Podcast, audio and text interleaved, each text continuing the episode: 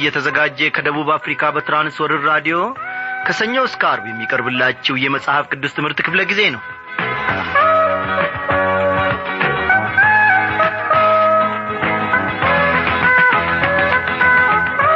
በጌታ የተወደዳችሁ ክብራን አድማጮቻችን እንደምን አመሻችሁ?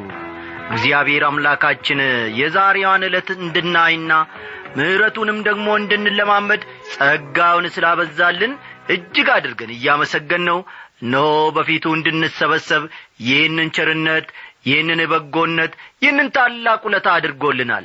ስሙ ይክበር ይመስገን። እርሱ ባይፈቅድ ኖሮ ወገኖቼ እንኳን አንዲቱን ቀን ይቅርና አንዲቷንም ደቂቃ ፈጽሞ መራመድ አንችልም እኔና እናንተ በእግዚአብሔር የጊዜ ሰሌዳ ውስጥ ነው የምንረማመደው። በእግዚአብሔር የጊዜ ሰሌዳ እንወጣለን። በእግዚአብሔር የጊዜ ሰሌዳ ደግሞ እንገባለን።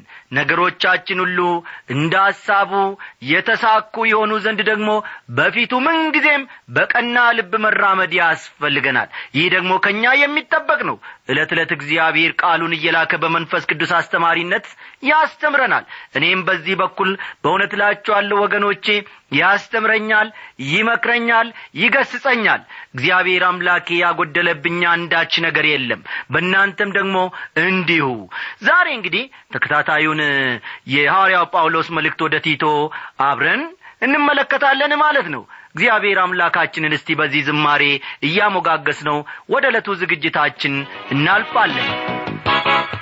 ታላቅነትህን አይቼ ነፍስም አልቀረልኝ ነፍስም አልቀረልኝ አቤቱ ውበትህን አይቼ ነፍስም አልቀረልኝ ነፍስም አልቀረልኝ እንደ ፀሐይ የሚያበራ ስነ ጎድጓድ ነው የሚያስፈራ ለዝህን በወርቅ የታጠቅ እጅግ ያማረ ነው ውበትህ አቤቱ ውበትህ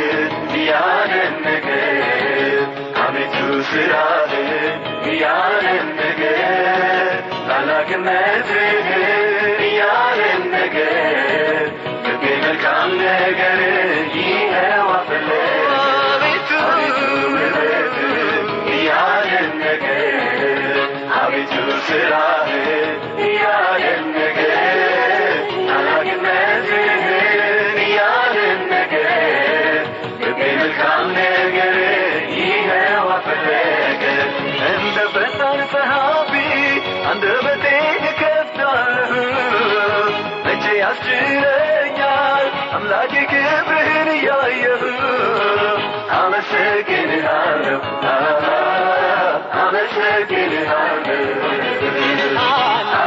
አመሰግንሃለሁ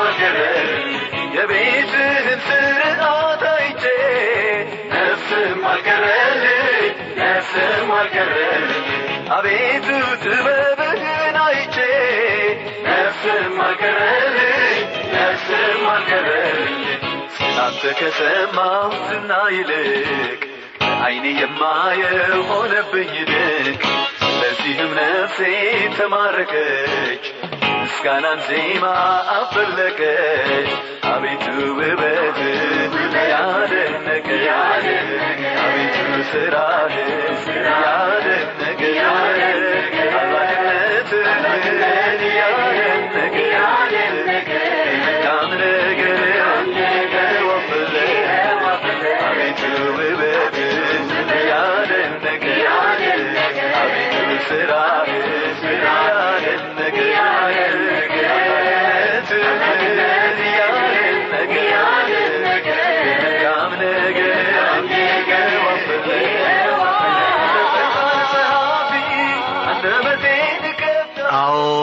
እግዚአብሔር አምላካችን ሆይ እኛም በአንተ ታምነን እነሆ ስምህን እናከብራለን እናደንቃለን።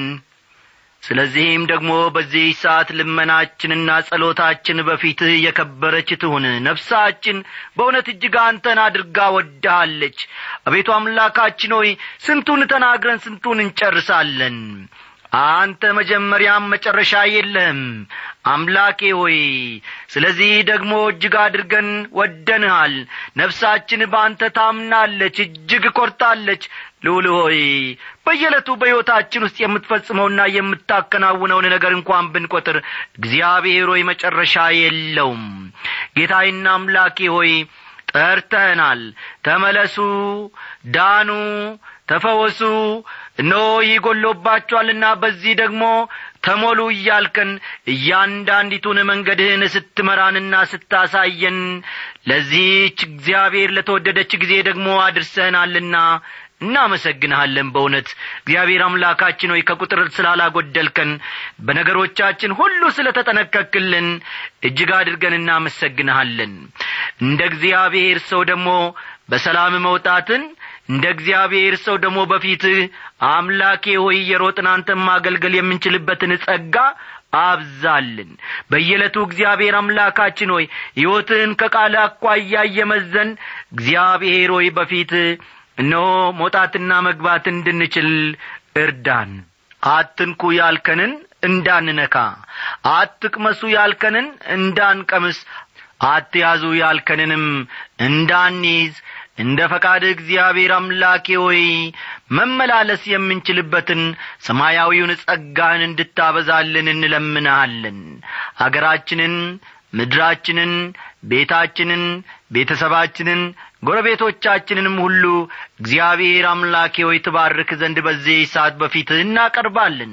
ቀሪውን የሕይወታችንን ዘመን ሁሉ እግዚአብሔር አምላካችን ሆይ በአንተ መከናወን ሁሉን ነገር እንደ ፈቃድህ እግዚአብሔር አምላካችን ሆይ እያል በአንተ ተደግፈን ማለፍ የምንችልበትን ጸጋ አብዛልን እግዚአብሔር ሆይ በዚህች ምሽት ደግሞ ከዚህ ከቲቶ መልእክት ስንማር ሳለ በመካከላችን ተገኝተ ቃልህን እንድትባርክልን ሰማያዊን ምስጢርህንም ደግሞ እንድትገላልጥልን እንለምንሃለን። በጌታችን በመድኃኒታችን በኢየሱስ ክርስቶስ ያው ስም አሜን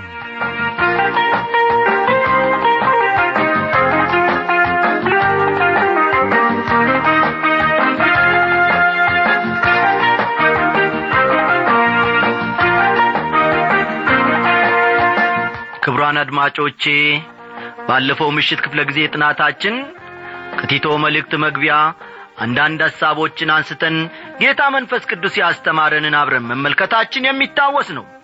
በመጨረሻ ላይ በግል ሕይወታችሁ ከጌታ ኢየሱስ ክርስቶስ ጋር ኅብረት ከሌላችሁ በቀር የየትኛውም ዐይነት የአምልኮ ሥርዓት ምንም አይጠቅማችሁም። እንዲያውም አደገኛ ነው የሚሆንባችሁ ብለን አንዳንድ ሐሳቦችን መመልከታችን የሚታወስ ነው ዛሬ እስቲ ወደ ኋላ መለስ ብለን ደግሞ ትላንትና ከተመለከትነው ከአብይ ሐሳቡ እንነሳለን እና መጽሐፍ ቅዱሶቻችሁ እንደ ተለመደው ገለጥ ገለጥ አድርጋችሁ የቲቶ መልእክት ምዕራፍ አንድ ቁጥር አንድን አውጡ። ከቲቶ መልእክት ምዕራፍ አንድ የቁጥር አንድን ሐሳብ ተመልከቱ። እግዚአብሔር የሚኖረንን ጊዜ ሁሉ ይባርክልን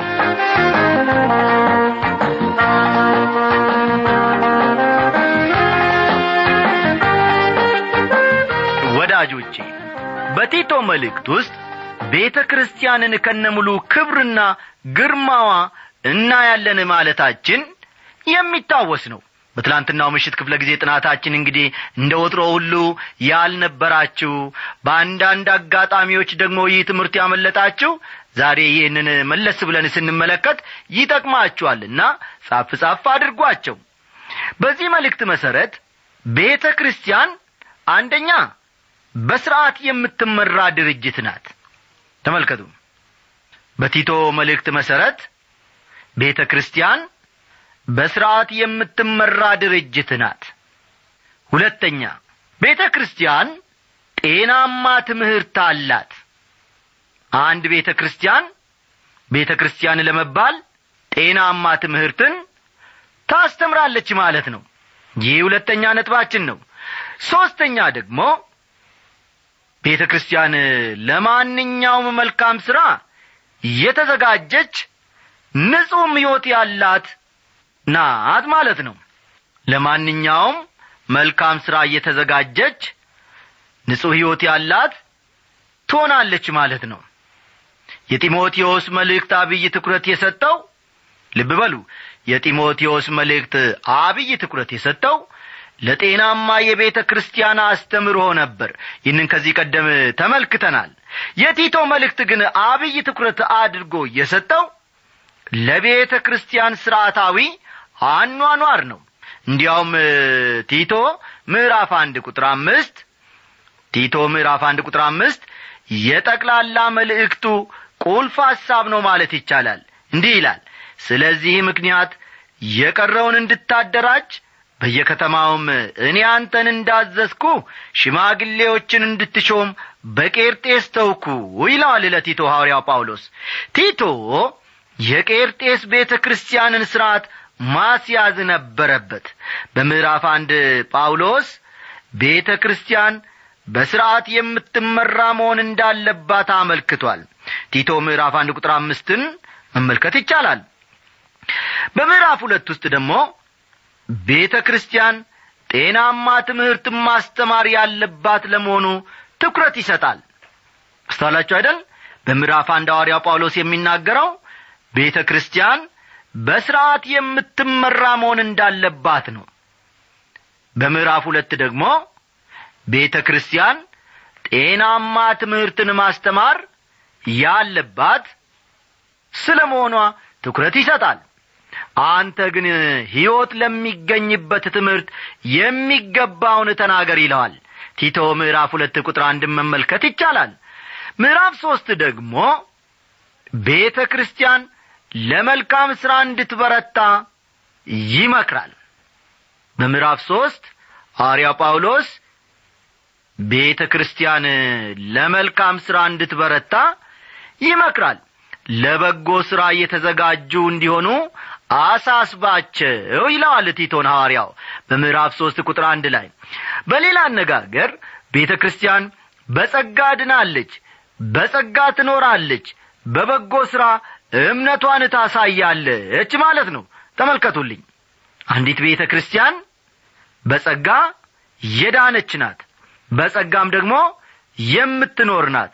በበጎ ሥራ እምነቷንም ታሳያለች ወይም ትመሰክራለች ማለት ነው።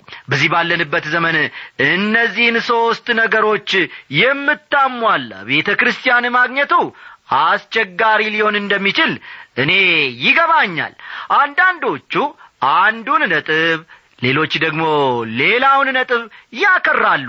ይሁን እንጂ ጤናማ ቤተ ክርስቲያን እንድትኖረን ከተፈለገ ሦስቱም ነጥቦች ቦታ ቦታቸውን መያዝ ይኖርባቸዋል። በመጀመሪያ ደረጃ ልብ በሉልኝ። በመጀመሪያ ደረጃ ቤተ ክርስቲያን የምትመራበት ሥርዓት ሊኖራት ይገባል። አንድ ጤናማ ቤተ ክርስቲያን የምትመራበት ሥርዓት ሊኖራት ይገባል። ይሄ እጅግ አስፈላጊ ነገር ነው። ጳውሎስ ለቆሮንቶስ ክርስቲያኖች ሲጽፍ ሁሉም ነገር በሥርዓትና በአግባቡ መሆን አለበት ብሏቸዋል። አንደኛ ቆሮንቶስ ምዕራፍ አሥራ አራት ቁጥር አርባን ተመልከቱ አንደኛ ቆሮንቶስ ምዕራፍ አሥራ አራት ቁጥር አርባ አንዳንድ ጊዜ በቤተ ክርስቲያን ውስጥ ሥርዓት አልበኝነት ሲነግስ ይታያል። በሁለተኛ ደረጃ ደግሞ ቤተ ክርስቲያን ጤናማውን የእግዚአብሔርን ቃል አበክራ ወይም ማጠንክራ ማስተማር አለባት። ይህን ልብ በሉ። አንዲት ጤናማ ቤተ ክርስቲያን የእግዚአብሔርን ቃል አበክራ ወይም አጠንክራ ማስተማር አለባት። ለዚህም ነው ወጣት መጋቢያን ዋናው ትኩረታቸው የቤተ ክርስቲያን ሕንፃ መገንባት ወይም ከብረውና ገነው መታየት መሆን እንደሌለበት ብዙ ጊዜ አጥብቄ የምመክራቸው። በሦስተኛ ደረጃ ደግሞ ቤተ ክርስቲያን ለማንኛውም መልካም ሥራ የተዘጋጀች መሆን አለባት። ይህንን ተመልከቱ አንዲት ጤናማ ቤተ ክርስቲያን ለማንኛውም መልካም ሥራ ምንጊዜም ቢሆን ዝግጁ ናት። አንዳንድ ጊዜ እኛ አጥባቂዎች የምንል ሰዎች ትኩረታችንን ሁሉ ትክክለኛ አስተምህሮ ላይ ስለምናደርግ የመልካም ሥራን አስፈላጊነት አቅልለን እንመለከታለን። አንዳንድ ቤተ ክርስቲያኖች ደግሞ እቅዳቸውን ለማሳካት እንዲያስችላቸውና ጠንካራ የኢኮኖሚ አቅም እንዲኖራቸው ስለሚፈልጉ ሰዎች ገንዘባቸውን እንዲሰጡ ደግሞ ደጋግሞ ያሳስባሉ ያስተምራሉ። ስለዚህም መረዳት ያለባቸውን ወገኖች ወደ ኋላ ይዘነጓቸዋል። ብዙ ወገኖቻችን መንፈሳዊ ብቻ ሳይሆን በተለያየ ሁኔታ መረዳት እንደሚፈልጉ መዘንጋት የለብንም። እንግዲህ ወገኖቼ የቲቶ መልእክት ሐሳብ ከብዙ በጥቂቱ ይህንን ይመስላል። ቤተ ክርስቲያን እነዚህን ጳውሎስ የዘረዘራቸውን ሦስት መስፈርቶች እስካላሟላች ድረስ ልብ በሉ። ቤተ ክርስቲያን እነዚህን አሁን ከላይ የተመለከትናቸውን ሐሳቦች ወይም መስፈርቶች አንዲት ጤናማ ቤተ ክርስቲያን ካላሟላች በስተቀር ራሷን የአዲስ ኪዳኗ ወይም የሐዋርያት ዘመን ቤተ ክርስቲያን ብላ መጥራቷም የትም አያደርሳትም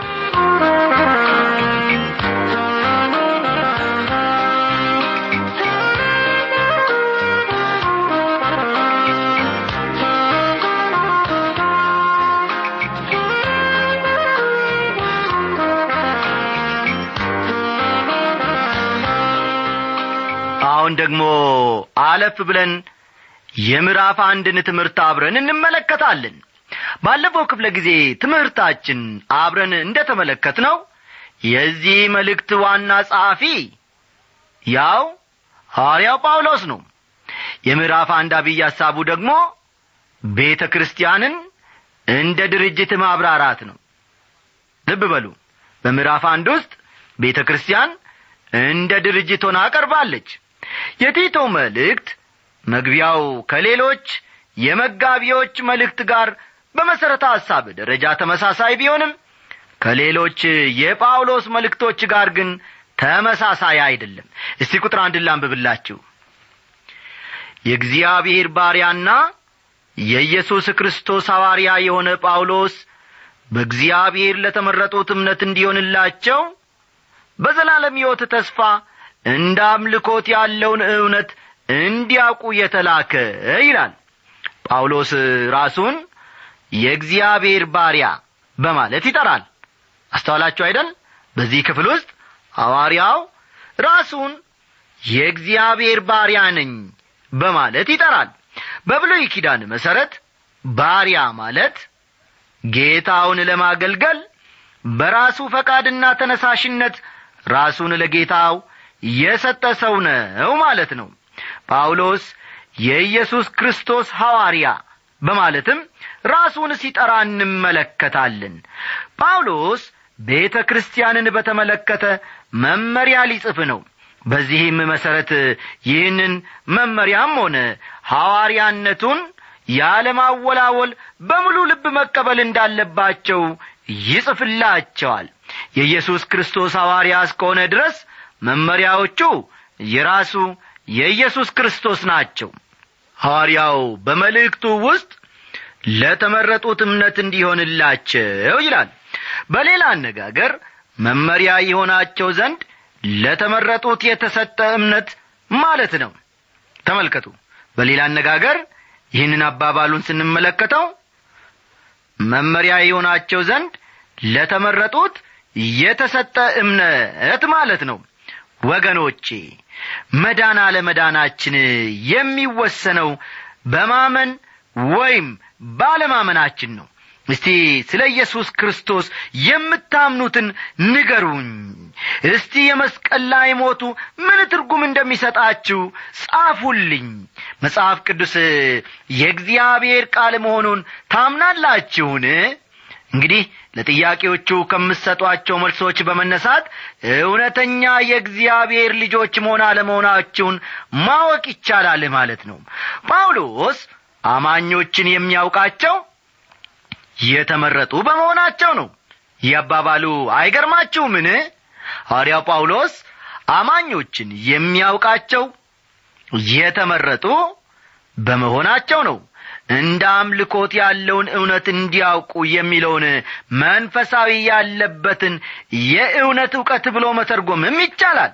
የምናምነው ወይም የምናውቀው እውነት ወደ መንፈሳዊነት ካላደረሰን እምነታችን ራሱ ወገኖቼ ችግር አለበት ማለት ነው።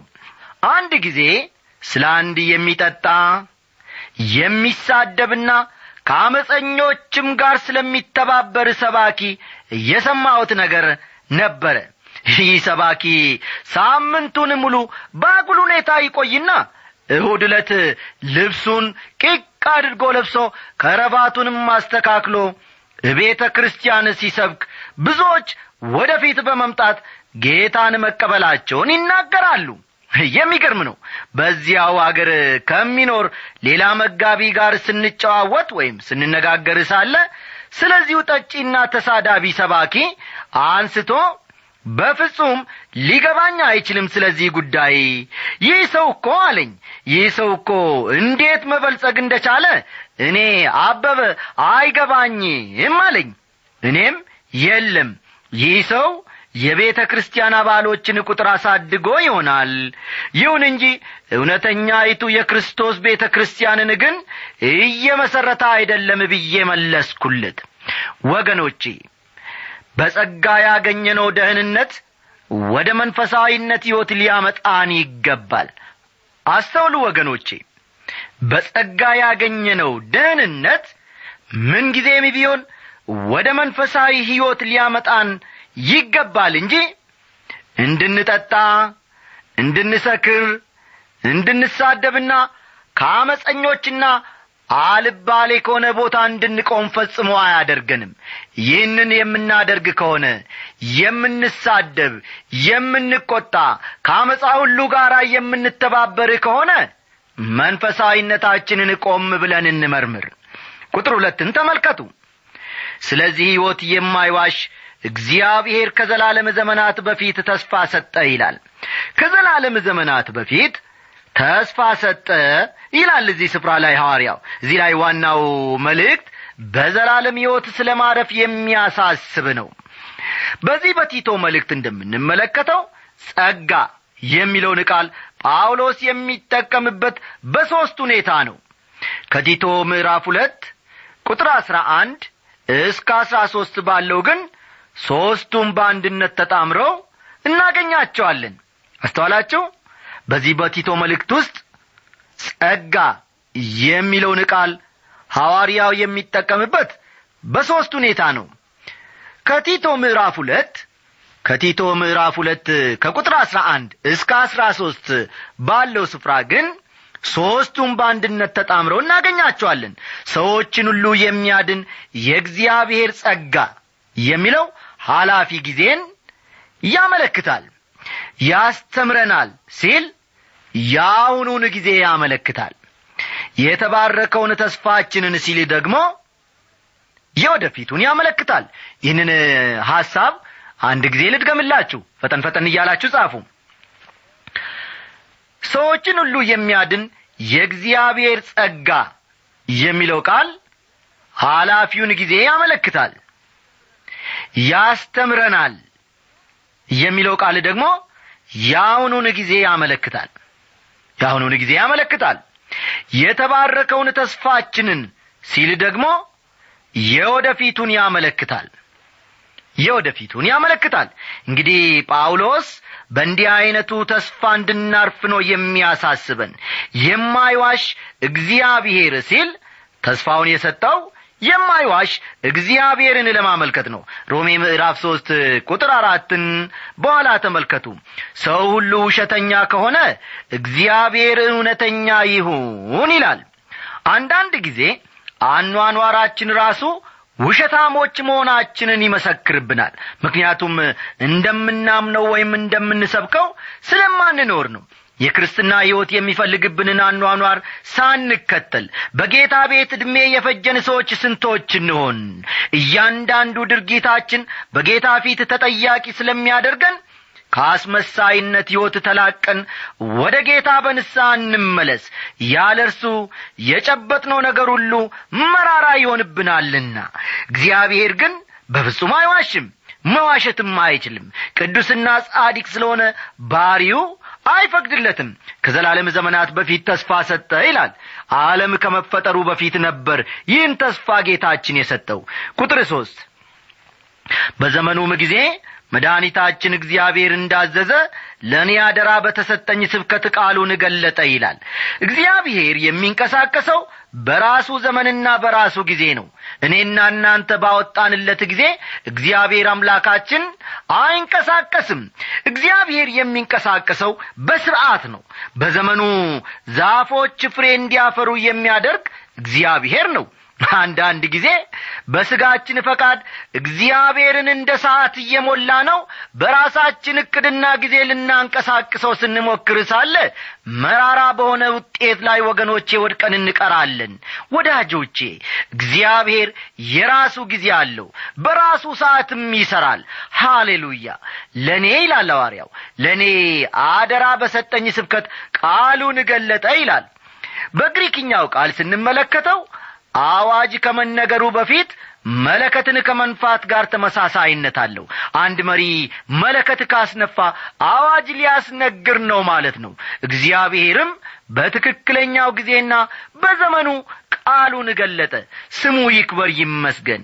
ቁጥር አራትን አንብበን የዛሬው የመጨረሻ መልእክታችን እናደርጋለን ማለት ነው በሃይማኖት ኅብረት እውነተኛ ልጄ ለሚሆን ለቲቶ ከእግዚአብሔር አብ ከመድኃኒታችንም ከጌታ ከኢየሱስ ክርስቶስ ጸጋና ምሕረት ሰላምም ይሁን ይላል።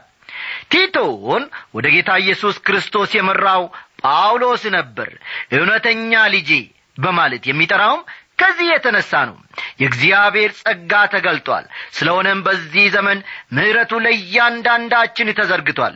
እግዚአብሔር እንደ በደሌና እንደ መተላለፌ ስላላደረገብኝ በጣም እጅግ በጣም ደስተኛ ነኝ። ጸጋ ምሕረትና ሰላም አለኝ። ይሁን እንጂ የበለጠው ሰላም የሚመጣው ጌታ ኢየሱስ ክርስቶስ ዳግም ሲመለስ ወይም ሲመጣ ነው። እግዚአብሔር ይክበር ይመስገን። ሥርዓታማ ቤተ ክርስቲያን በመመሪያው መሠረት የሚያስተዳድሩ አገልጋዮች ይኖሯታል። አሁን ወገኖቼ ርዕሱ ረጅም እንደሆነ ይገባኛል ሆኖም በጣም አስፈላጊ ስለሆነ ጉዳይ ስለምንነጋገር እንደዚያ መሆኑ ክፋት የለውም። እግዚአብሔር የሚሰጠን መንፈስ ቅዱስ የሚያስተምር ነገር ሁሉ ፈጽሞ አይቈረቁርም ፈጽሞ ክፋት የለበትም ሰላምን ይሰጣልና። በዚህች ምሽት እኔና እናንተ እንዴት መውጣት እንዴት መግባት እንዳለብን ተናግሮናል ጌታ። ስለዚህም በዚህ እውነት ደግሞ እንድንኖር በዚህ እውነትም ደግሞ እንድንመላለስ እግዚአብሔር ከማደሪያው ደግሞ ጸጋውን ያብዛልን። እንግዲህ የዛሬውን መልእክታችንን እዚህ ላይ እናጠቃልላለን። በሚቀጥለው ክፍለ ጊዜያችን ደግሞ የዚህን ተከታይ ክፍል ይዘንላችሁ እንቀርባለን። እስከዚያው ጊዜ ድረስ እንግዲህ እናንተ በጸሎታችሁ ይህንን አገልግሎት መደገፍን አትርሱ። ጻፉልን። ሰላሙ